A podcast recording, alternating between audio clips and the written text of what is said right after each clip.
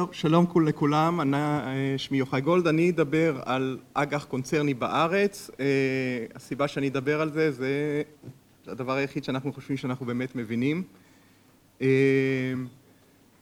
לא נעבור על זה כמובן, אני רק אגיד משהו אחד, כולם מדברים על השקעות כמשהו שהוא מאוד אובייקטיבי, מה נכון, מה לא נכון, בסופו של דבר לפעמים יש נטייה לשכוח שלפחות חמישים אחוז, לדעתי שישים שבעים אחוז, לא כל כך קשורים למה שאני אגיד, אלא קשור אליכם. כלומר, כל אחד צריך לדעת בסופו של דבר מה נכון לו, מה רמת הסיכון שהוא יכול לקחת, מה רמת התנודתיות שהוא יכול לחיות איתה, והשאלה שהוא צריך לשאול אותה את עצמו זו שאלה אמיתית. כלומר, לא להיות אמיץ בעת עליות, זה כולם אמיצים, אלא לשאול את עצמו מה אני עשיתי ב-2011, איך הגבתי ב-2008, האם אני באמת יכול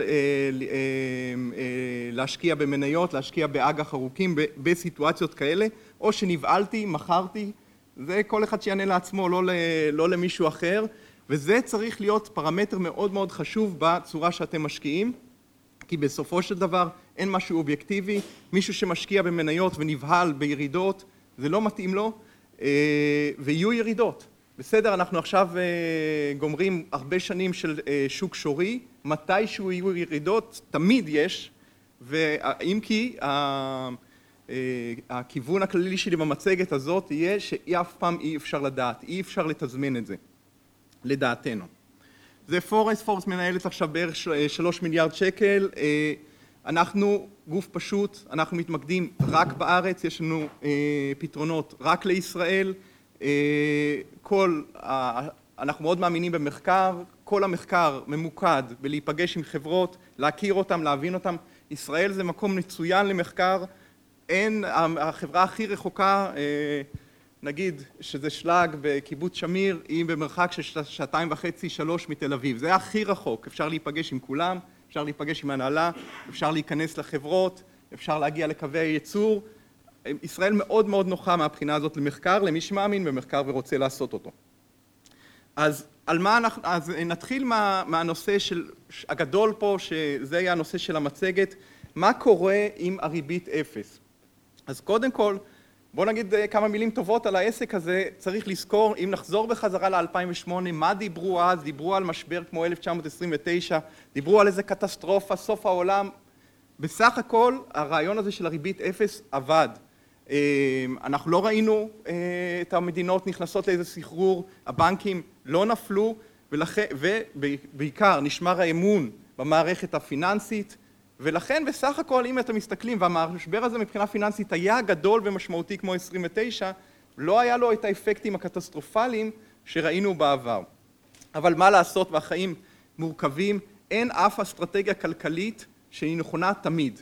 ולדעתי האישית מזמן היה צריך להפסיק את זה, אבל לא הפסיקו, המשיכו, ולכן מתווספים יותר ויותר תופעות לוואי, חלקן מאוד מאוד משמעותיות.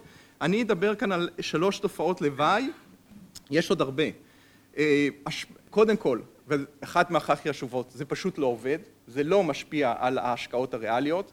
דבר שני, קצת, רק בקצרה מאוד על נושא מורכב, מעמד חדש של חברות שנוצר, חברות זומבי, והכי חשוב, על זה אני ארחיב, ניפוח של הנכסים הפיננסיים.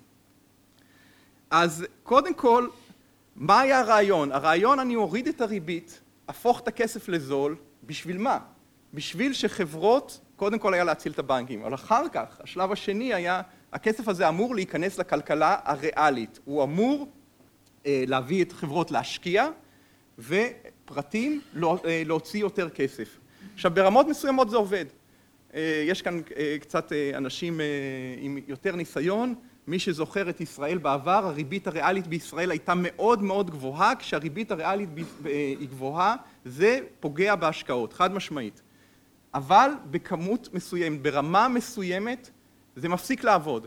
משני אחוז, חברות בדרך כלל שאני נפגש ואומר את זה, הן מדברות על כבר ארבע, זה לא משפיע על ההחלטות.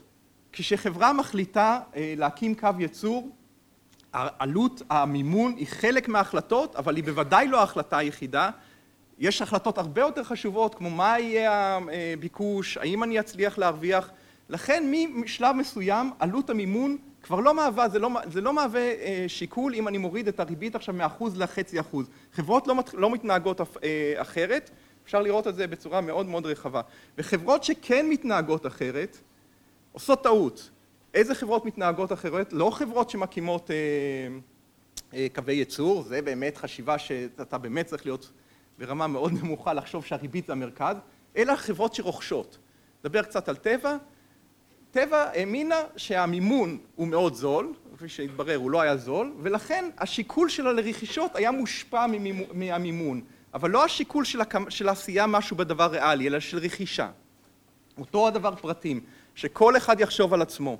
אף אחד כאן לא אומר, אוקיי, הריבית ירדה מחצי אחוז לרבע אחוז, אני קונה מקרר. זה פשוט לא קורה. משלב מסוים הורדת הריבית אינה משפיעה על הצריכה. לא רק שהיא לא משפיעה על הצריכה, אלא היא משפיעה הפוך. כלומר, יש כאן משל, אני אגמור עם עוד אחד.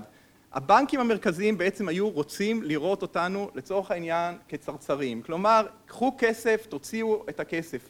בפועל, הרבה מאוד אנשים מתנהגים הפוך. אם אתה כל הזמן אומר לנו שזה קטסטרופה, אם אתה כל הזמן אומר לנו שאי אפשר להעלות את הריבית, אנחנו מעלים את החיסכון. גם חברות וגם פרטים, לא רק שלא מציעים הרבה פעמים, אלא חוסכים, מורידים מינוף, מכיוון שהם חוששים לעתיד. עצם העובדה שהחוב הוא, זול, לא אומר שאתה חייב לקחת אותו, ואני אומר על, עליי גם באופן רצ... אני חושב שאני בן אדם מאוד רציונלי, אני מתנהג ככה. עצם העובדה שאתה נותן לי חוב אה, זול, לא אומר שאני הולך לקחת אותו, מכיוון שאין אה, לי מה לעשות איתו. וההפך, אני רואה כאן איזה בעיה כלכלית, לכן אני בכלל מגדיל את החיסכון, ואני לא יוצא דופן. הרבה אנשים, ובוודאי חברות, מתנהגות ככה. לכן באיזשהו שלב אנחנו רואים את הריבית אפס כמעודד דיפלציוני, לא אינפלציוני. אני אדבר מאוד מאוד אה, בקצרה על העניין הזה של החברות זומבי, מכיוון שבשביל שהכלכלה תתאושש, בסופו של דבר זה הלב של הקפיטליזם, אתה גרוע, תפשוט את הרגל. תן, ונתחיל מההתחלה. המצב הנוכחי לא שינה את הכללים, אבל הוא מאוד מעריך את התהליך. אז נתתי כאן דוגמה של מגה שהייתה מת מהלך הרבה מאוד שנים, אבל לקח המון המון שנים אה, עד שהיא פשטה את הרגל. כשהיא פשטה את הרגל סוף סוף, ההשפעה על המתחרים שלה הייתה דרמטית. עד אז היא העיקה ופגעה בתחרות, הפכה את התחרות לתחרות לא נורמלית. עכשיו, נתתי כאן את טבע, לא בגלל שטבע זומבי, כרגע עוד אי אפשר לדעת. מה זה זומבי? זומבי זה בעצם מישהו שאין סיכוי שהוא אה, ישלם את החובות שלו מהעסקים שלו. והדרך היחידה שהוא משלם זה דרך אה, אה, גלגול החובות, והסיבה שנותנים לו את הגלגול חובות זה בגלל שיש המון המון כסף. מה שחשוב עם טבע, שטבע, ש, שהדבר הראשון שחברות כאלה עושות, וטבע אם היא זומבי אז היא בתחילת הדרך, זה לקצץ את ההשקעות הארוכות טווח שלהם. כולם דיברו על זה שטבע אה, אה, סגרה את המפעל, זה לא הדבר החשוב כאן באמת. טבע מיד קיצצה את, ה, אה, את המחקר הארוך טווח של הדברים שהם יכולים להתממש עוד עשר שנים. זה לא מעניין את אף אחד בהנהלה כרגע של טבע. וזה דבר מאוד רע לכלכלה, זה מה שאתה בעצם רוצה שחברות יעשו, ישקיעו בטווח הרחוק. חברות כאלה שאין להן כסף, בסופו של דבר מתנהלות כמו מין איזה run-off, ומתחרות רק על מחיר, לא מחדשות, אין להם כסף לחדש, ובוודאי שאין להם טווח ראייה.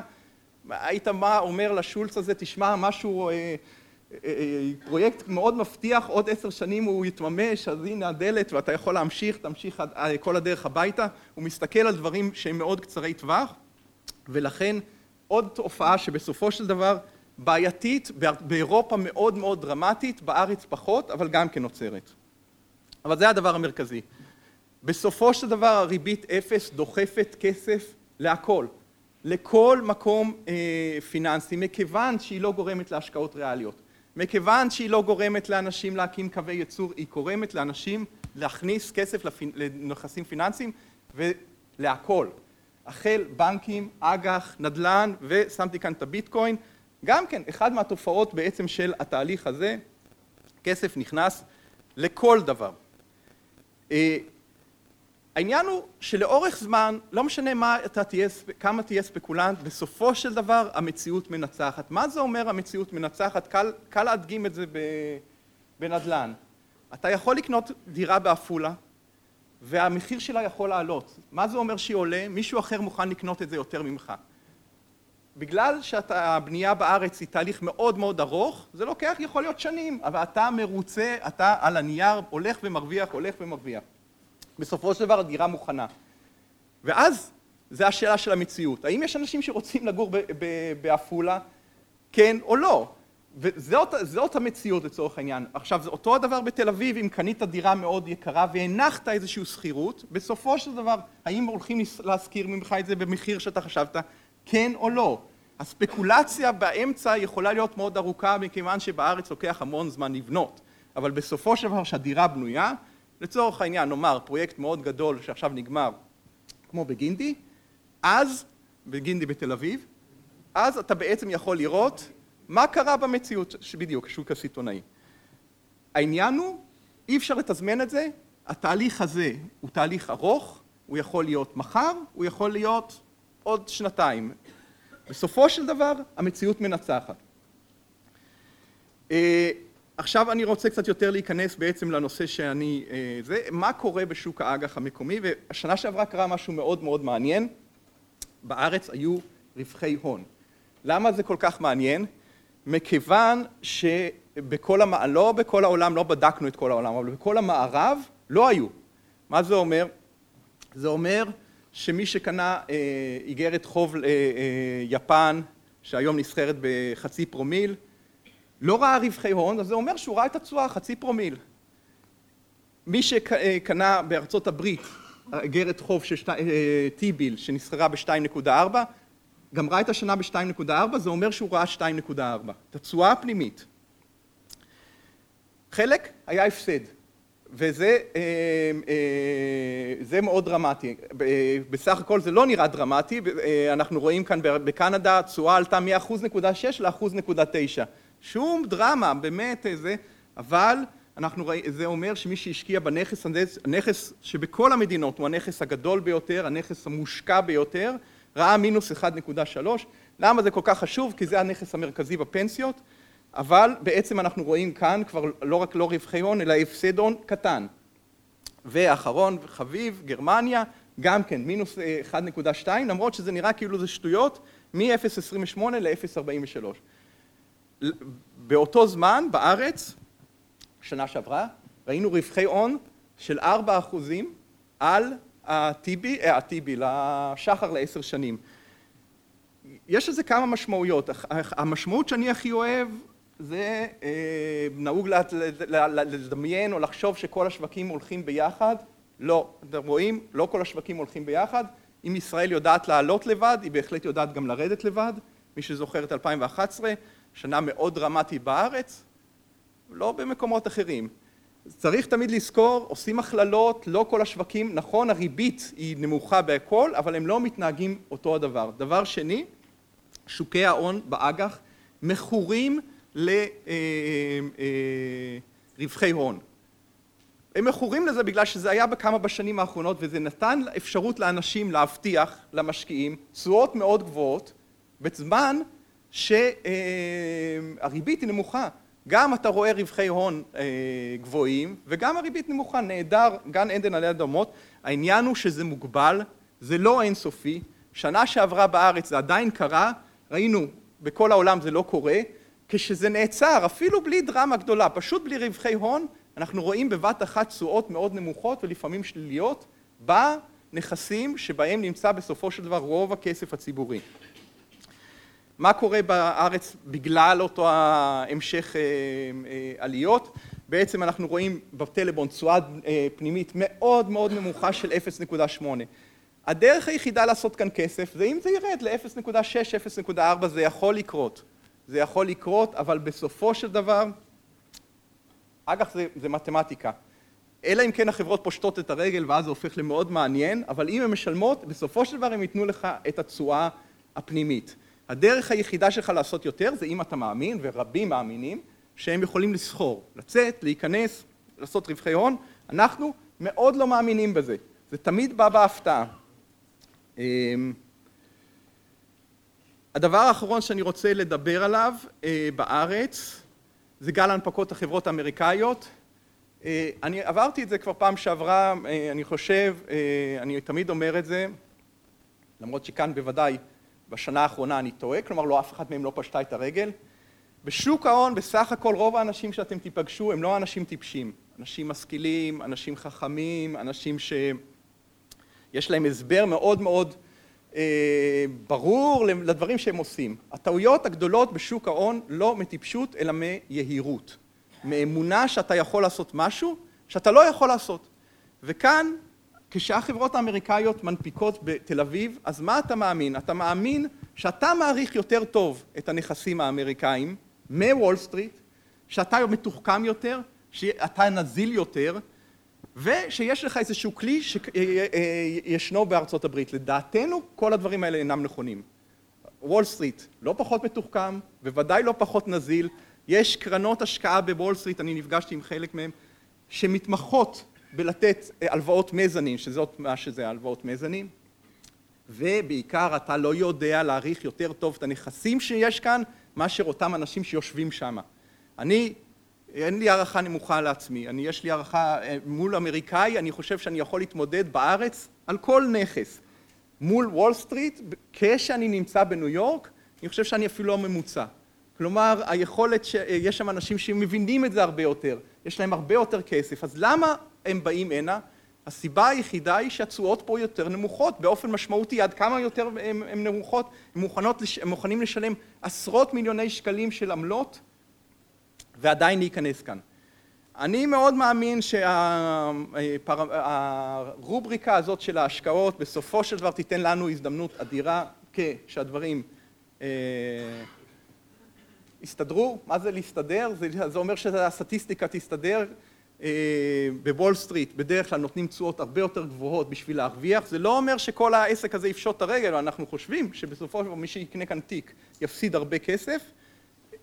עצם העובדה ששנתיים שלוש אין איזה אירוע default זה כלום, בסופו של דבר באג"ח הדברים הם בבת אחת הם דרמטיים וצריך לזכור כמעט כל, סוג, כל, כל סוגי האג"ח האלה ממוקדים בתחום מסוים שזה אג"ח אמריקאי בדרך כלל בערים הגדולות הדבר הזה ספציפית בשלוש שנים האחרונות לא היה בעייתי.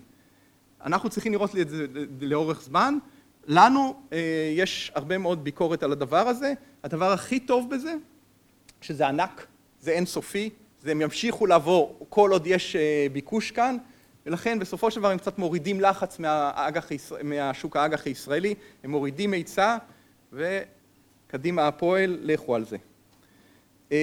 אה, בינתיים הכלכלה בארץ שבה, כשאנחנו מדברים כבר על תשואות שהן מתחילות להיות כאילו יפן, כלומר תשואות מאוד מאוד נמוכות, הכלכלה בכלל לא כלכלה יפנית, יש לה שיעורי אבטלה נמוכים, יש צמיחה בתל"ג, יש צמיחת אוכלוסין כמובן, ויש גם אינפלציה. היא לא נמדדת, אבל מי שהולך אחורה לפני עשר שנים, יודע שבעבר היו מודדים את האינפלציה בארץ יחד עם אה, מחירי הנדל"ן. בנק ישראל שינה את זה לא בגלל איזה כוונה רעה, אלא בגלל שזה כאילו נשמע יותר הגיוני לעשות את זה אה, דרך אה, מחירי השכירות, ומתוך הנחה שרכישת דירה היא השקעה. איך אנחנו יודעים שזאת לא השקעה? כי לא היה מחאה בארץ אם זאת הייתה השקעה, בסדר? אף אחד כאן לא קונה בנק הפועלים ואז הוא כועס על מניית בנק הפועלים ואז הוא יוצא לרחוב כי המניה עלתה. זאת השקעה. אתה שמח שההשקעה שלך הצליחה. הסיבה שיש מחאה ויש בעיות בעת עליית מחירי נדל"ן בארץ, רוב האוכלוסייה רואה את הבעלות בדירה לא כהשקעה אלא כהוצאה, כמשהו שהוא הכרחי לבריאות הנפשית שלה. אז אה, כך או אחרת, הייתה טעות או לא, הכלכלה עובדת, יש יותר כסף בארץ, הכסף הזה הלך לנדל"ן, עלה המחירים, בסופו של דבר כנראה זה נעצר עכשיו, ילך למקום אחר. לאן? בין היתר למחירי השכירות, לכן אנחנו בהחלט יכולים לראות מצב שבו אה, יהיה הפוך, אפילו ירידה במחירי הדיור, עלייה במדד, אה, במדד מכיוון שהוא עכשיו נמדד לפי מחירי השכירות.